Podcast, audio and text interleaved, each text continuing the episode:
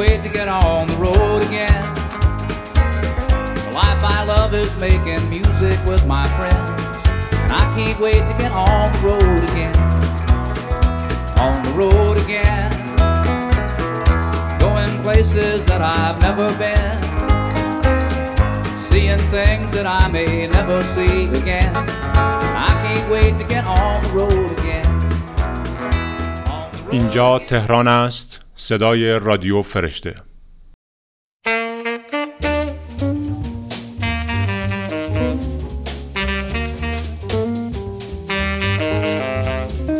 جک کرواک رمان در راه رو توی سه هفته نوشت.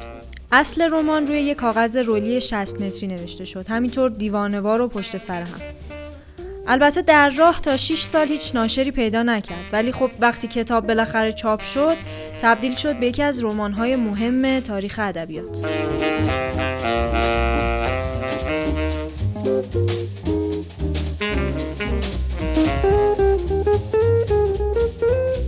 در راه کتاب دیوانه کننده ایه.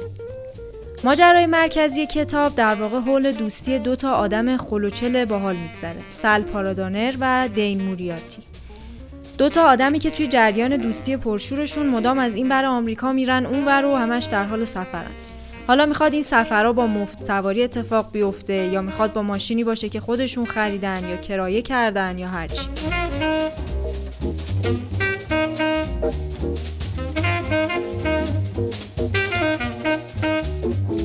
چیزی که در راه رو چشمگیرتر می‌کنه اینه که ماده خام داستانی فراوون و پروپیمونی داره. صفحه صفحه کتاب پر شده از ماجراهای مختلف و متنوعی که جک کرواک برامون تعریف می‌کنه. و جای جای کتاب هم پر از کلی شخصیت ریز و درشت باحال با ویژگی های باحال. کسایی که شنیدن قصه هاشون حسابی دلچسب و خواستنی.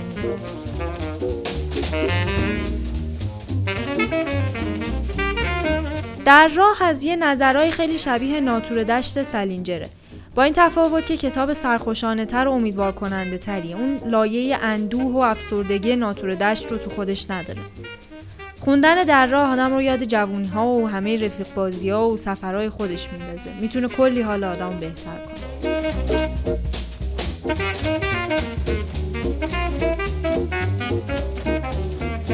من هلیا پور نقشبند و اینجا پاراگراف رادیو فرشته.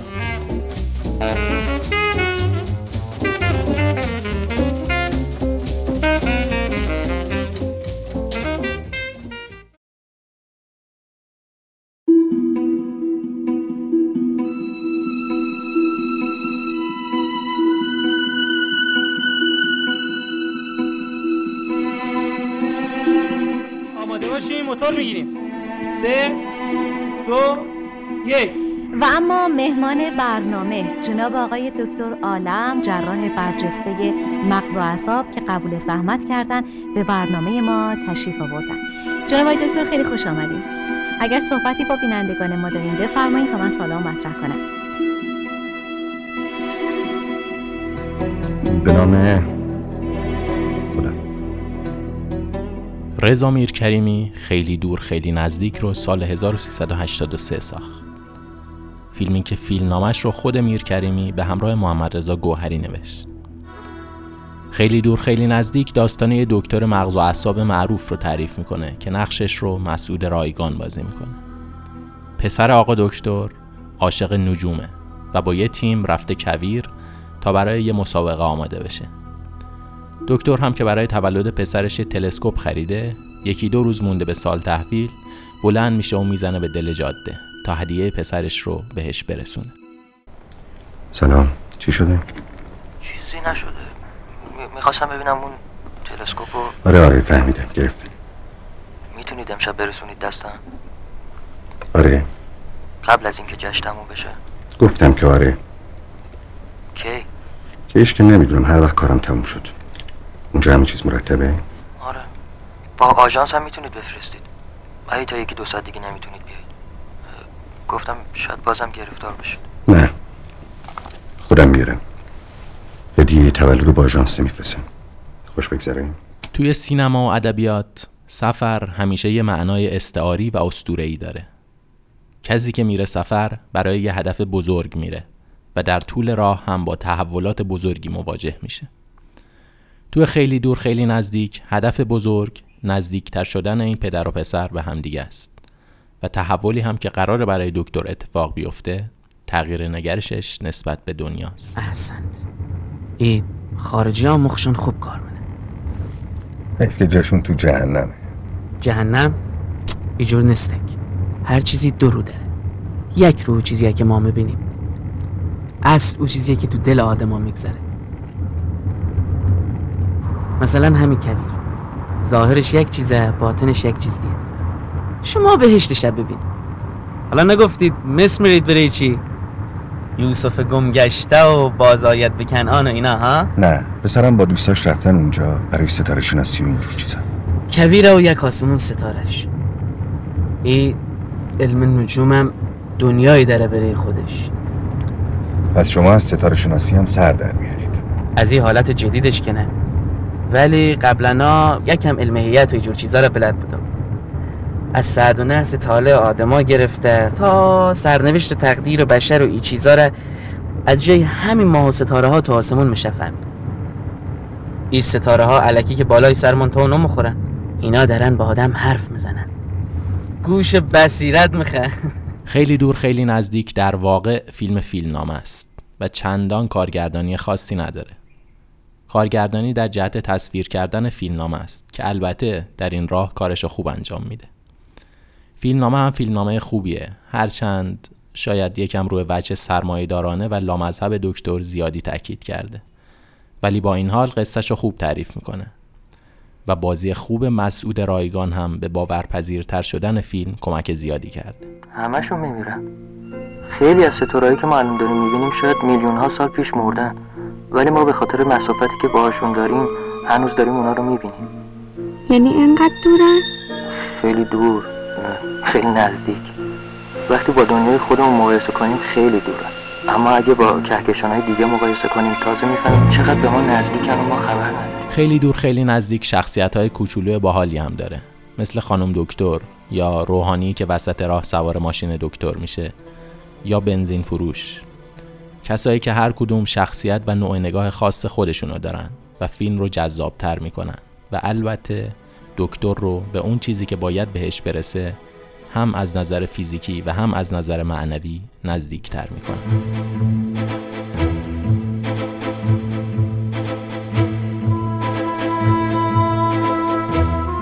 من فرید متین و اینجا پلان سکانس رادیو فرشته.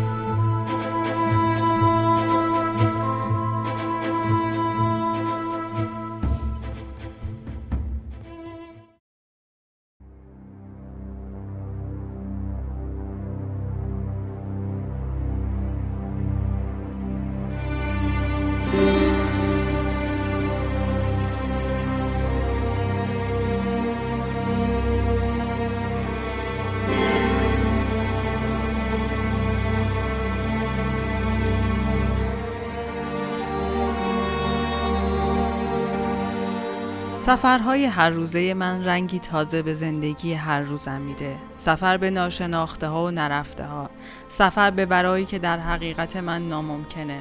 سفر می‌کنم به دنیایی که وسیعتر از دنیای اکنون منه. جالبی این سفرها مجاز حقیقته. شناور میشم در دنیایی که ماده نیست. هم سفر میشم با باد میوزم سبک میشم اوج می‌گیرم پرواز می‌کنم و غرق میشم. سیال در واجه هایی که هر کدام موجی از نور است. دیدن مجسمه های بهروز دارش هر کدام برای من سفری است به اعماق ناشناخته ها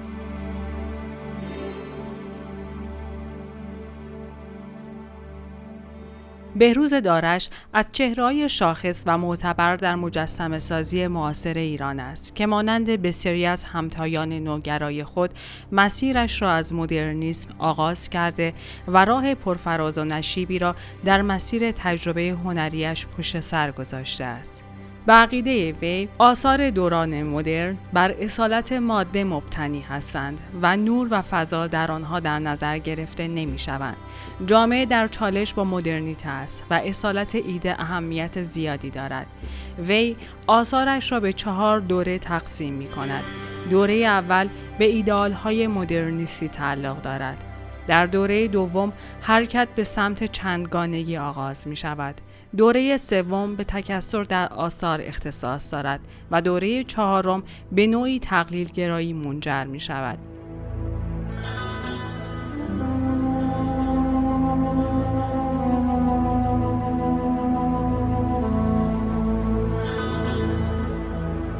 وی اشاره به این موضوع دارد که مدرنیسم هنوز در جهان ادامه دارد و اظهار می کند از مدرنیته کلیت جهان را درک می کنم. بهروز دارش می گوید در آثار دوره جدیدم به کمترین ماده و فضا رسیدم زیرا فکر می کنم نیازی به این همه حرف زدن در کار هنری نیست. او معتقد است باید دنبال تعاملی برای ساختن جهان باشیم نباید آنچه وجود دارد را تکرار کرد آثار وی دارای صحنه پردازی هستند آنها معمارانه، نقاشانه و مجسم سازانه هستند و به شکل یک مجموعه باید به آنها نگاه کرد. این هنرمند مجسم ساز آن دارد نه صد درصد به مدرنیته گرایش دارم و نه به پست مدرنیته. من می‌دانم که یک سنت داریم به این سنت برمیگردم و اینجاست که مکتب سقاخانه مورد توجه من قرار می‌گیرد. اینستالیشن مینیمالیستی که من در بینال ونیز به نمایش گذاشتم در همین فضای میان سنت و مدرنیته شکل گرفته که در سال 2003 میلادی بوده است.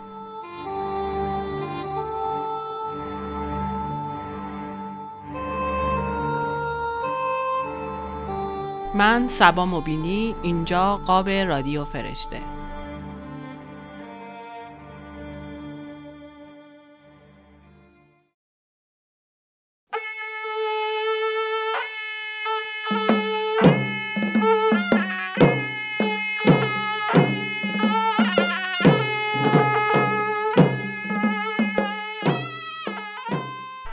سفر کردن می‌تونه مفهومی گسترده تر از یه بلیت رفت و برگشت و هتل و خرید و عکس یادگاری داشته باشه.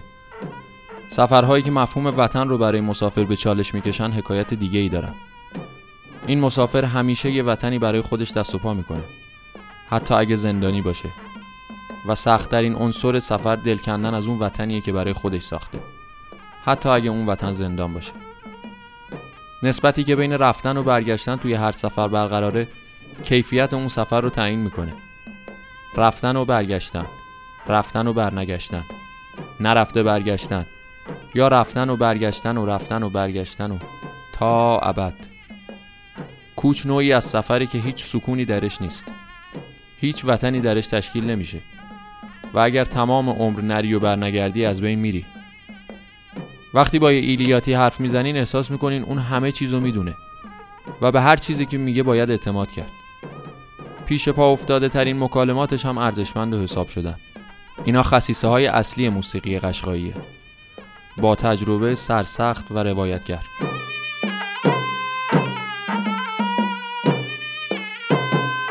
رد پای سفرهای ایل قشقایی به وضوح توی موسیقیشون پیداست. الهان و آهنگاشون حاصل همنشینی جغرافیایی تاریخیشون با بختیاری ها و فارس هاست و داستانگویی و قصه گویی که از بقیه اقوام ترک زبون بهشون رسیده. چنگی ها و عاشق ها و ساربان ها سه بازیگر اصلی جهان موسیقی قشقایی ها هستند چنگی ها در سوگ و جشن و جنگ صحنه آرای زندگی قشقایی ها بودن. دهل، نقاره، کرنا و سرنا هم اصلی ترین ابزار کارشونه. ولی کمتر به آواز خوندن پرداختن.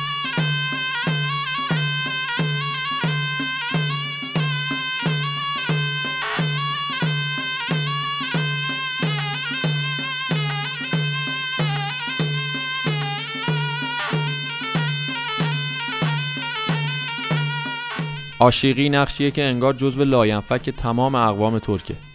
و قشقایی ها هم به عنوان تیره ترک زبون وارث این گنج بزرگ موسیقی و حماسن. اونا راویان استوره ها و حماسه های ایلن. کوروغلو، محمد تاهر بیک، معصوم، سمسام و خیلی از داستانهای دیگه که توسط بخشی های قشقایی روایت میشه. داستانهایی که پشتوانه ایله برای شجاعت و گذشت و مبارزه. کراغلیم ای دیوانه من کراغلیم ای دیوانه bir sarım barda hay kurbane allı getire bana ey kallı doğulum ay doğulum allı getire bana ey kalmış doğulum ay doğulum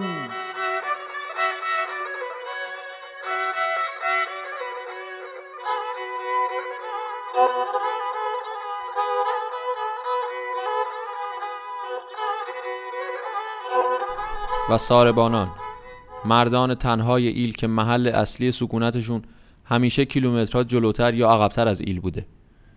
و عجیب نیست سازی که به دست داشتن نی بوده. احتمالا اون تصویر آرمانی و خیالی از یه دهاتی که تنها تو بیابون نشسته و نی می‌زنه شباهت زیادی به سبک زندگی ساربانان داره. و این جدا افتادگی باعث شده تا ساربانا تنها قشر ایل باشن که به زبون ترکی آواز نمی‌خونن. و تکلم روزانهشون هم به زبون دیگه ای بوده. اونا به شاخه از زبون پهلوی صحبت می‌کردن. که حالا زبونشون هم مثل خودشون و شغلشون تقریبا دیگه وجود نداره. با کمی اغماز میشه گفت که هر چیزی که الان از موسیقی قشقایی وجود داره مدیون پروین بهمنیه. دختر ایلیاتی قدیم که حالا زنی استوار و خستگی ناپذیره و باعث و بانی حفظ بسیاری از آهنگها و مقامهای ایلشه. قبل از اینکه آخرین راویان اونها هم از بین برن Helal kaşları ebru kemanları Serçepe Türkistan'ı cadı gezleri Aşrıktan bakanla mağrib gezlener Olan koyma koyma gideni koyma Aşrıktan bakanla mağrib gezlener Olan koyma koyma tarlanı koyma بهمنی هنوز هم که هنوزه مشغول تحقیق روی موسیقی قشقایی هاست سفر تمثیلی برای رسیدن به حقیقته سفر فهم ما رو اگر دگرگون نکنه دست کم گسترش میده وقتی انسان جغرافیای خودش رو عوض می‌کنه بهتر یادش میمونه بهتر یاد می‌گیره و بهتر به یاد میاره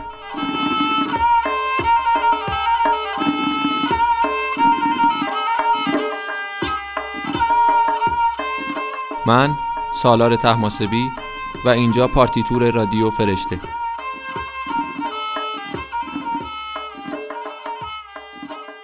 رادیو فرشته